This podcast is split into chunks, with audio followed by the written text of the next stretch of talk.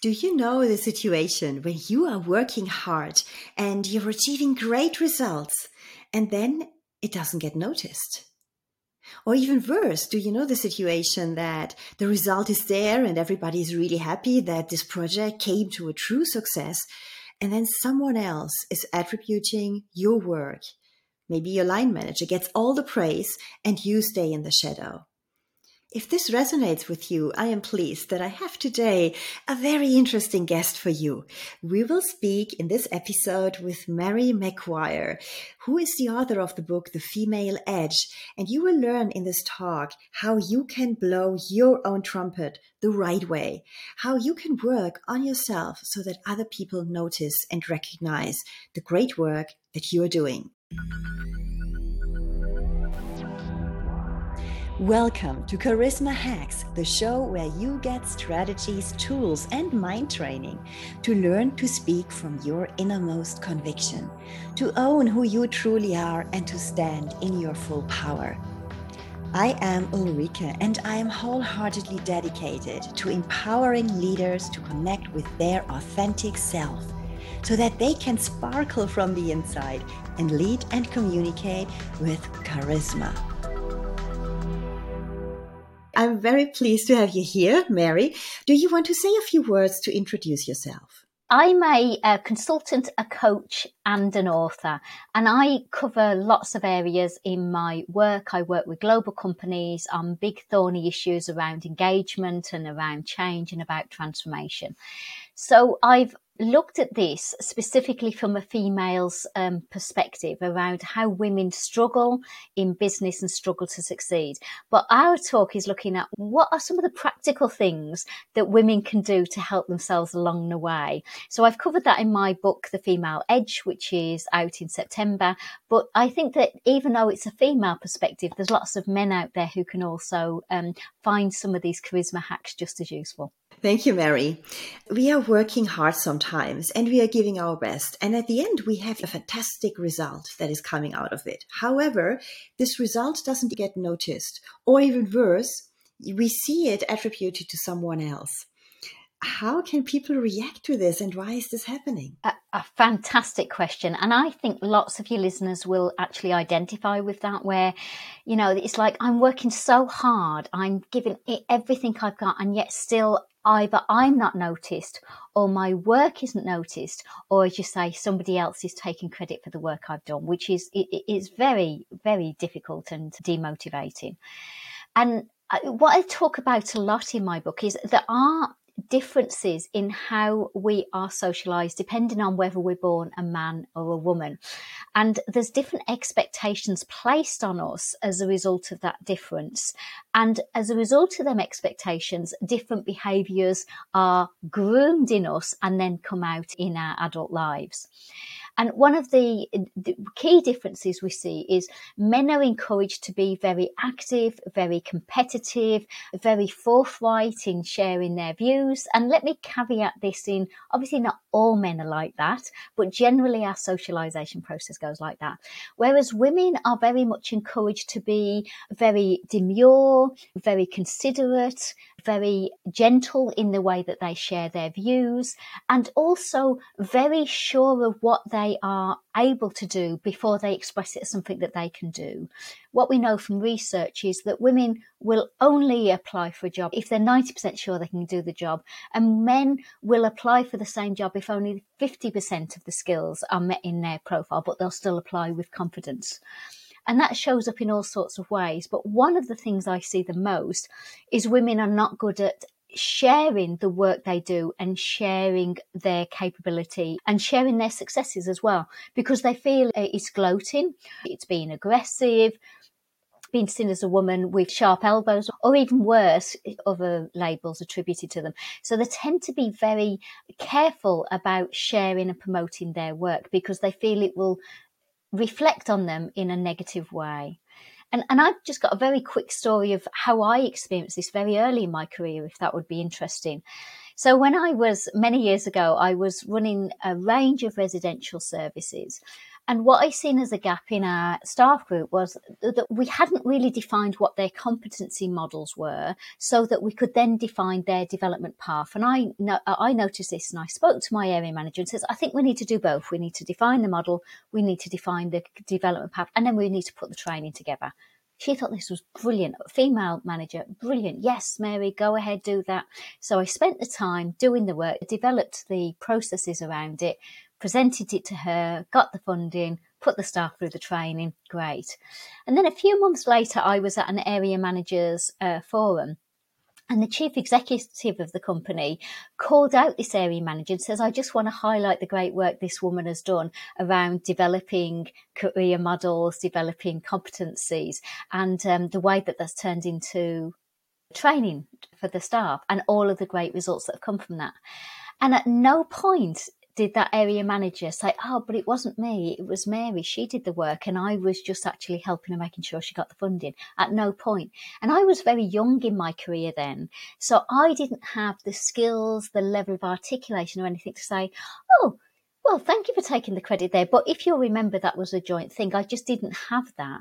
But there was lots of other things in my behaviour, in my socialisation, which led to that uh, situation happening. So I have experienced the pain of somebody else taking credit for my hard work as well. So I can really appreciate your listeners going through that process. And I think really everybody who is listening to this uh, episode has experienced something similar. I did too, obviously. So I can imagine that quite often when we face the situation that somebody else is taking credit of our work, and we hear this other person saying, Yeah, thank you, fantastic, uh, I did a great job, standing beside that person and staying mute. And you said this is obviously related to our upbringing, to our belief systems. But can you explain a little bit more about that and how we can get hold of this, how we can empower ourselves to speak up at this very moment? there was a number of things in my behaviour and my belief systems that led to that situation happening that would not be possible now. So clearly, there's been a development path over the last 20 odd years where I've changed the way I behave, the way I show up, the way I articulate things, the way I share my work, which means that that doesn't happen now, that I wasn't able to do then. And, and let me make two sides of the coin here clear. One of them I'm going to talk about is socialization. And, and again, I recognize that eh, men also go through a process where their work is attributed to somebody else and it's very difficult for them to reclaim that. So it's not just women it happens to, but if we look at it in the overall picture, more women are struggling with their development and success than men. So that's why I, I, I emphasize that. But the socialization process for, for women particularly is don't make a fuss be there to support people, be a helpful pair of hands, and also make sure that whenever you do something, do it to the very best of your ability. And don't make a fuss about it because you're expected to do things well. You're expected to be the good girl, do a good job, don't make a fuss. You know, that's very strong in the way that we hear things. And it's not necessarily even in them words. And it's not just our parents, but our parents have a strong emphasis on this, but it's, it's aunts, uncles, grandparents, it's school teachers, it's our religious leaders if we're in church. There's all sorts of places this conditioning comes from. So it's not just from our immediate uh, immediate family. And what that then leads to is us being very shy of claiming our achievements and also sharing them with other people, which is why I think the whole building your ally network is so important. So some of the things that make a difference to us being recognised for our achievements is telling people about them whilst we're going through the process. We don't need to wait until we've declared the victory. We've got it all 100% right. We've got it absolutely over the line. We can share the small victories along the way. So if we're on a 12 month project and there's a lot of things that we're trying to deliver, or we're going for a big transition and a lot of things, we don't wait for it all to happen and it's absolutely right and everyone's recognized it before we share. We share along the way. I'm working on this. And the way that we can bring other people into our conversation, particularly allies, and I have a, a very clear view about what I mean by that, is bringing them in to share insights with them early, but also asking for their help. You know, if we're having things that we come up against that we don't know about or we don't fully understand or we've just not dealt with in the past, it's okay even as a very senior leader in an organization, to acknowledge that with the right people and say, Have you dealt with this? What's your view of how I should deal with this? Here are some thoughts I've got, but I'd love to hear your view. And we bring things to people of influence of experience who can actually help us. And in that way, we are promoting the work we do, our skills, and our experiences even whilst we're acknowledging the gaps we have. So it's really about making it an integral part of our behavior, not just in the situation and then suddenly standing up and saying, "Hey, it was me who did that." It's really something which um, which you should accompany throughout the whole process. I think this is a very good insight already to understand that it is not only happening at the moment of achievement it is happening all the time.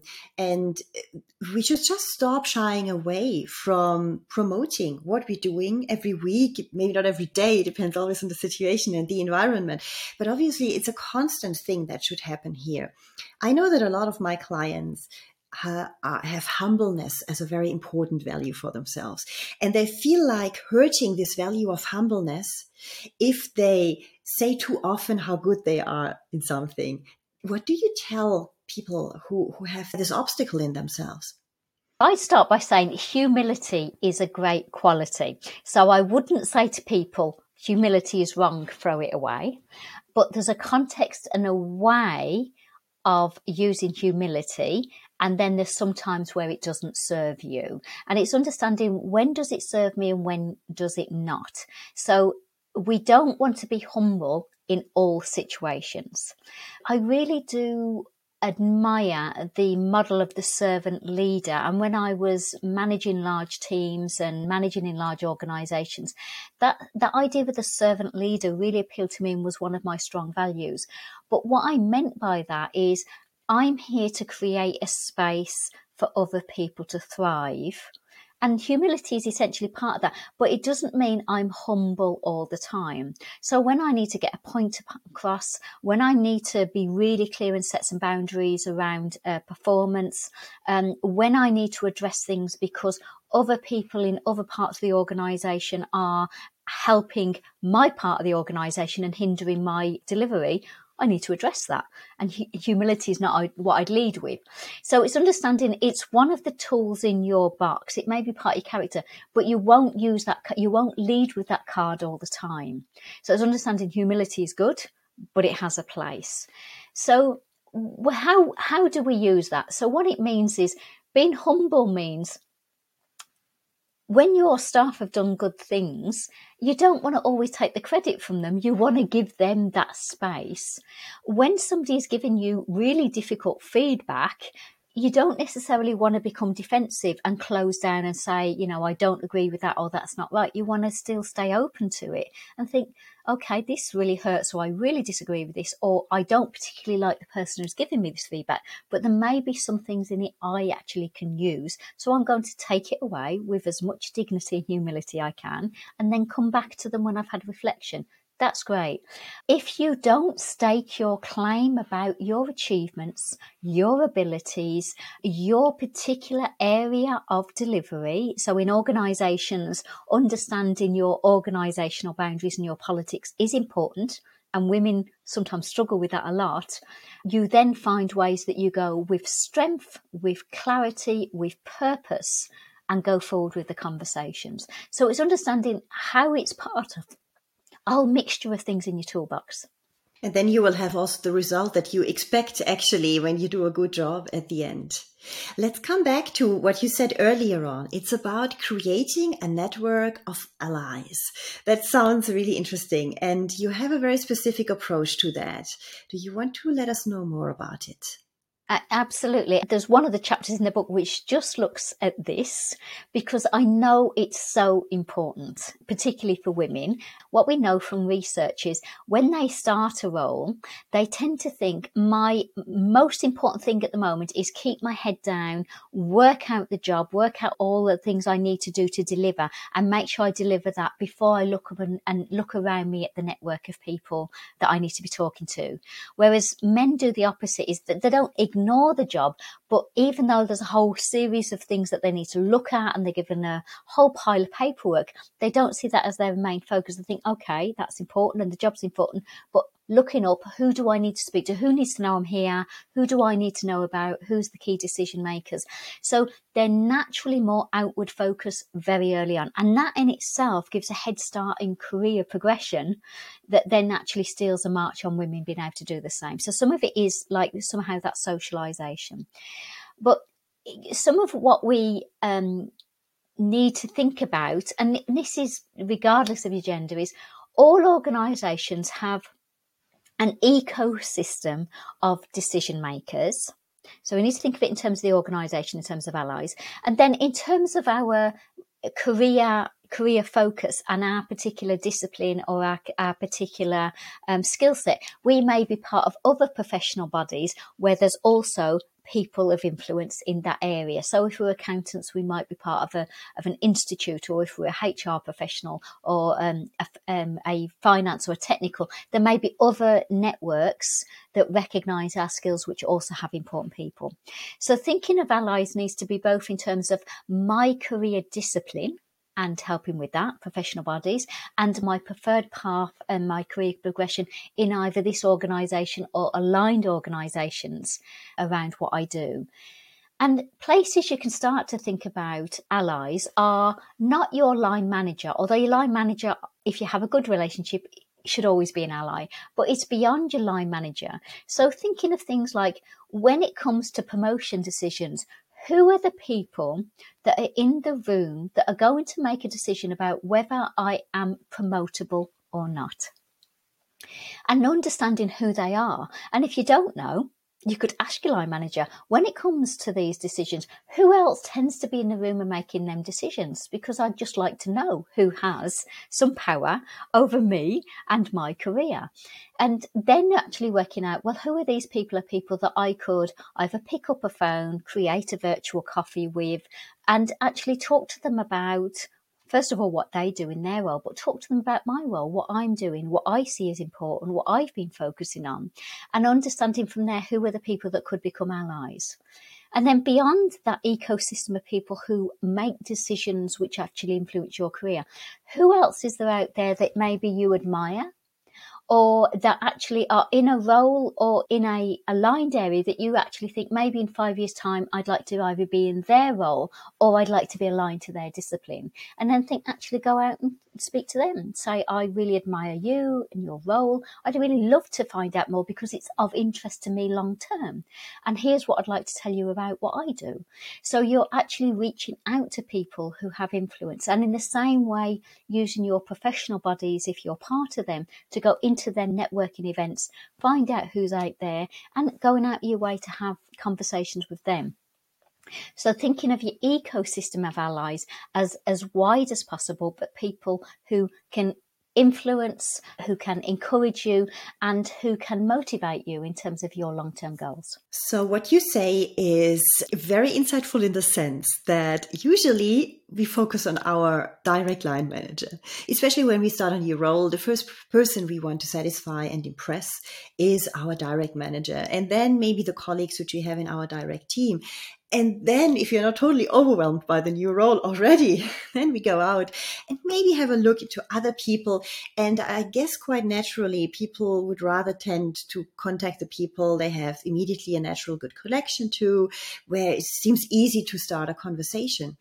Whereas, like you say, it is rather a strategic approach that we should have here, thinking about the ecosystem, finding out who will actually have a say when it comes to promoting ourselves. And this can be someone in a totally different department. And this can also be someone you never directly work with, who is just in a committee where they decide on the upcoming talents, for example, who has hardly heard your name how can I approach someone like that? You said you can go and, and be interested in his or her role and take this occasion to speak about your role. But obviously the threshold to contact someone you have no direct connection, no true common topic you're working on with. How can we address such a person, especially if we are rather shy? I see this as a big struggle in women is starting to be more comfortable with feedback because often our reticence about speaking to somebody, especially more senior, is if we feel they're going to judge us or say something to us which actually we find hard to digest or accept. And therefore, we tend to put these little defences up. And there's lots of reasons why they get in the way, both in terms of us receiving feedback, but also giving feedback. So, actually starting to get into arena of just feeling comfortable with conversations where maybe things come back and it's like, oh, I didn't expect that, or I don't see myself like that, and feeling that that's okay because we do not need to be perfect. In fact, perfection is the very very worst goal we could aim for. And again, this is something that women tend to get more obsessive about than men. There is no such thing as perfection. It doesn't exist in business. It doesn't exist in the natural world. It doesn't exist in our lifestyle. So having it as a goal is actually already setting us up for failure. So let's say it's not about perfection. Now, the reason I say that is because once we get over the fact of we don't need to be perfect, we don't need to know it all, we don't need to always get it right, it becomes easier for us to get in touch with somebody who's maybe one, two, or three levels above us and say, hey, I know you're in this role. You don't know me, but I work in this department and I'm working on this. But I really, and then dot, dot, dot. And then I'd really like to speak to you about dot, dot, dot. And then two areas are I really admire the work you do. I've seen in whatever context, or I really would like to know more about what you do, or I really think that some of your skills and insights could help me. So work out what the first reason is you want to get in touch with them beyond you might decide on my promotion. So that might be an underlying thing, but you've got to work out who this person is, what they do. And do a little bit of research about who they are, not just in the organisation in terms of the chart and who they report to, but find out via your intranet what have they been doing. Have they so have they um, posted anything on your social networks in the company, and find out what are they involved in, what are they sponsoring, what are they doing, and acknowledge that to them, and then be really clear about what your ask is. So when we talk about marketing generally, and I know your listeners won't be marketeers, but we can use a lot of this for our networking, is we always say, what is the call to action? So, what is the point of us going out and telling people about something we're doing? What is it we want them to think or say or do as a result of us telling them about something? And think about what the call to action is with them. I'd really like to share with you my project and get your ideas about it or I'm new to this role and I'm just getting to know the organisation and I'd really love your thoughts and insights because you've been here for 15 years and you could help me. Be clear about what it is about them you admire or you think that they can help you with and be clear about what you're asking from them. And then once you've got that, it's a little mini script. It becomes easier to either send them an email or pick up the phone um, or go to them if it's networking event. Say, hey, I hear you know I can see you do this, and I'm I'm working on this. I'd love a further conversation. Would you have time for me? Yeah, it's about finding a hook, where to start the conversation from. This can certainly be something very small as well. It doesn't have to be uh, the, the role that this person has. It can be something actually small there's lots of people connect on simple things like they've both got a love of sailing or they go to the same holiday place. So sometimes the hook can actually be quite a small one but what I see is people think, oh, but they're like, you know, the deputy chief exec of my company. I couldn't possibly. And these people are human too. They've got lots of interests. They have very busy agendas without a doubt, but they want human conversations. They want human connections. And sometimes speaking to somebody who's not in their immediate line management role, who's not in their immediate ecosystem about something slightly different is actually engaging and interesting to them too when you have built this network of allies where you have then people from different departments, different levels, where you have the feeling, wow, now I have really identified all of those who potentially can blow the trumpet in my way and who I can also keep like updated on what I'm achieving and what I'm doing. And by this move forward with my career how do you maintain and nourish such a network? A fantastic question, and it is so, so important. So, what I say is don't be one of those what I call fair weather friends. So, how many of us have friends who only show up either when they've got something amazing that's happened in their life that they want to tell us about, or they want to come to us because they know that something bad has happened to us and they find that a drama they want to get involved with. But in between them times, we never hear from them. And I think we all know people like that. And I say, don't be a fair weather friend to your allies. So you'll work out very quickly, based on your initial context, who are the ones you can cultivate over a longer period and who are the ones where it's a one and done conversation because that becomes obvious. You know, some people are, yeah, that's great. And I'll want to lean in and I want to help you.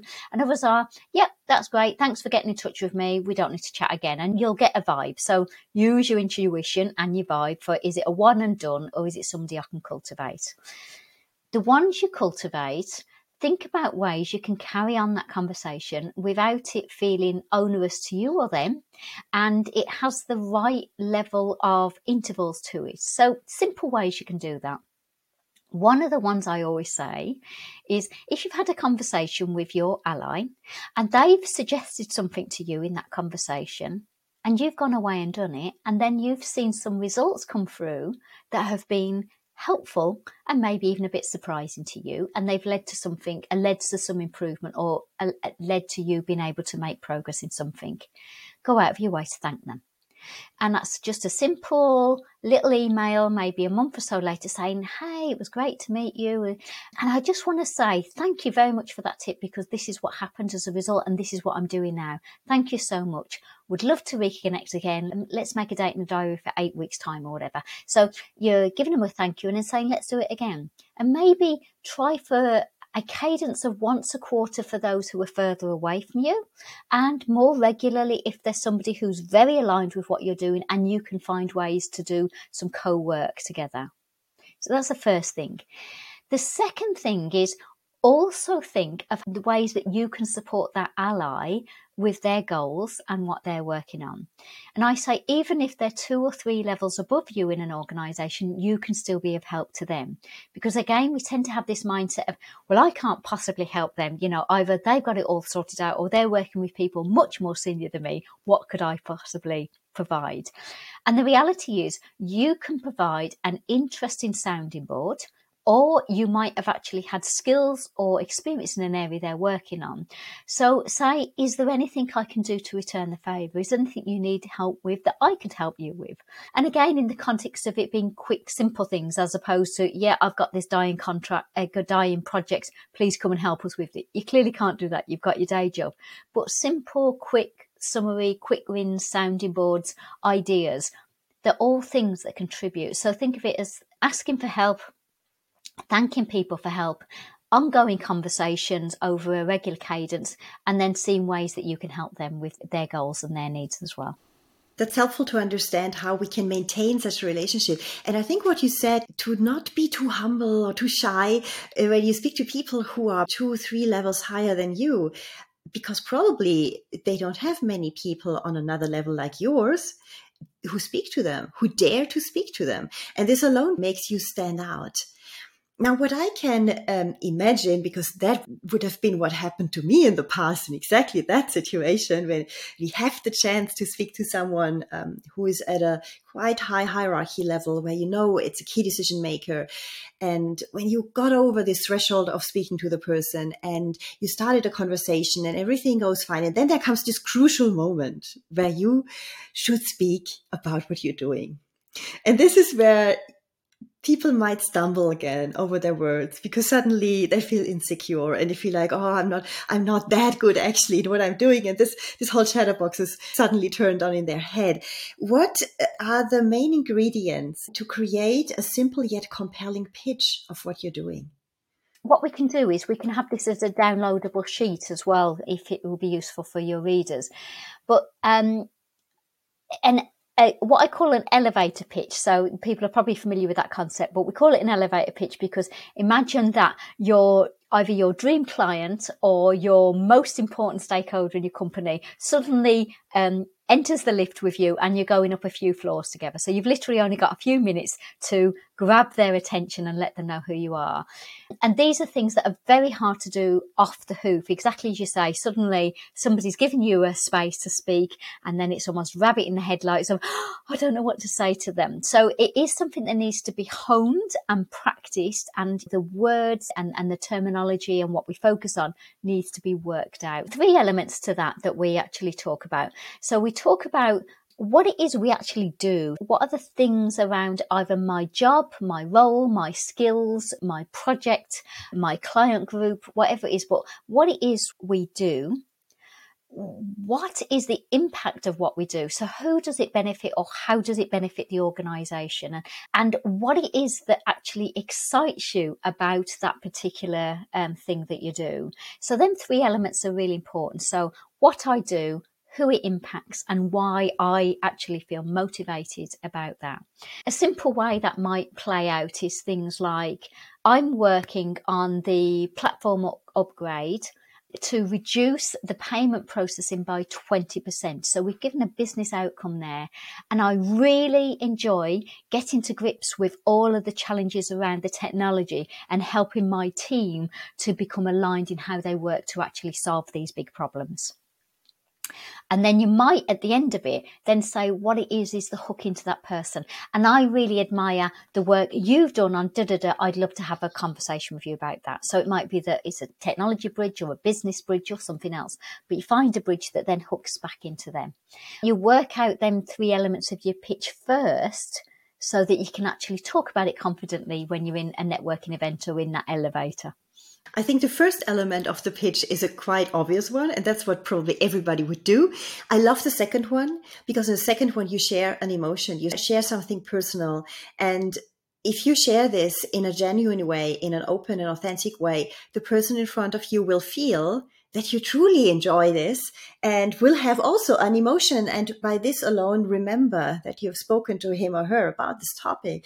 And then obviously, yeah, the hook and the hook is always the tricky part. Sometimes it's maybe easy to find, sometimes a little bit more difficult, but I think you gave a few great ingredients and we will uh, put the worksheet into the show notes of this episode so that people can work that out for themselves if there's something, one thing that you would like to share with the audience, a first step that they can do right away when they have listened to this episode, what is the first thing they can start with if they want to blow the trumpet in the right way?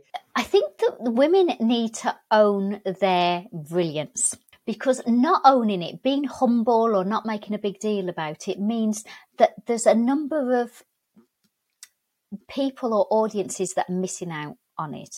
So we have a responsibility, particularly as senior female leaders, to be a good role model for all of the female leaders coming behind us. And we also have that responsibility for uh, females that are in our life. So it might be our own children or nephews, nieces, or it might be other people. But the more we can be a positive role model for others, the more we're helping other people around. So that's why it's important. The more we own it and say, actually, I do a really good job. And this job is important, you know, both for me and my sense of satisfaction, but also for other people around in my team or in my wider community, because they all can see what's possible for them. So owning it is really important. And then realizing that by sharing it with other people, far from it coming across as bragging or showboating or whatever we might want to call it, it's actually allowing a light to shine to say, if you believe in something, your, yourself and your skills enough, look at what you can achieve. You're saying that to the organisation because you're delivering for the organisation. You're saying it to your line manager and your senior leaders, but you're also saying it for people around you. So understanding that owning what you do and sharing it with people is a duty to the wider group of people around you rather than it's doing something which is purely selfishly driven. And I think that's where women struggle with it. They think it's selfish behaviour. And I don't think so. I think it's more accountability and responsibility for everyone. Thank you very much, Mary, for these great insights. I have a last question for you. You are publishing a book and I would like to hear more about it. What can people find in your book? What can they learn? The book is called The Female Edge Accelerate Your Leadership Ambitions and Craft Your Career on Your Own Terms.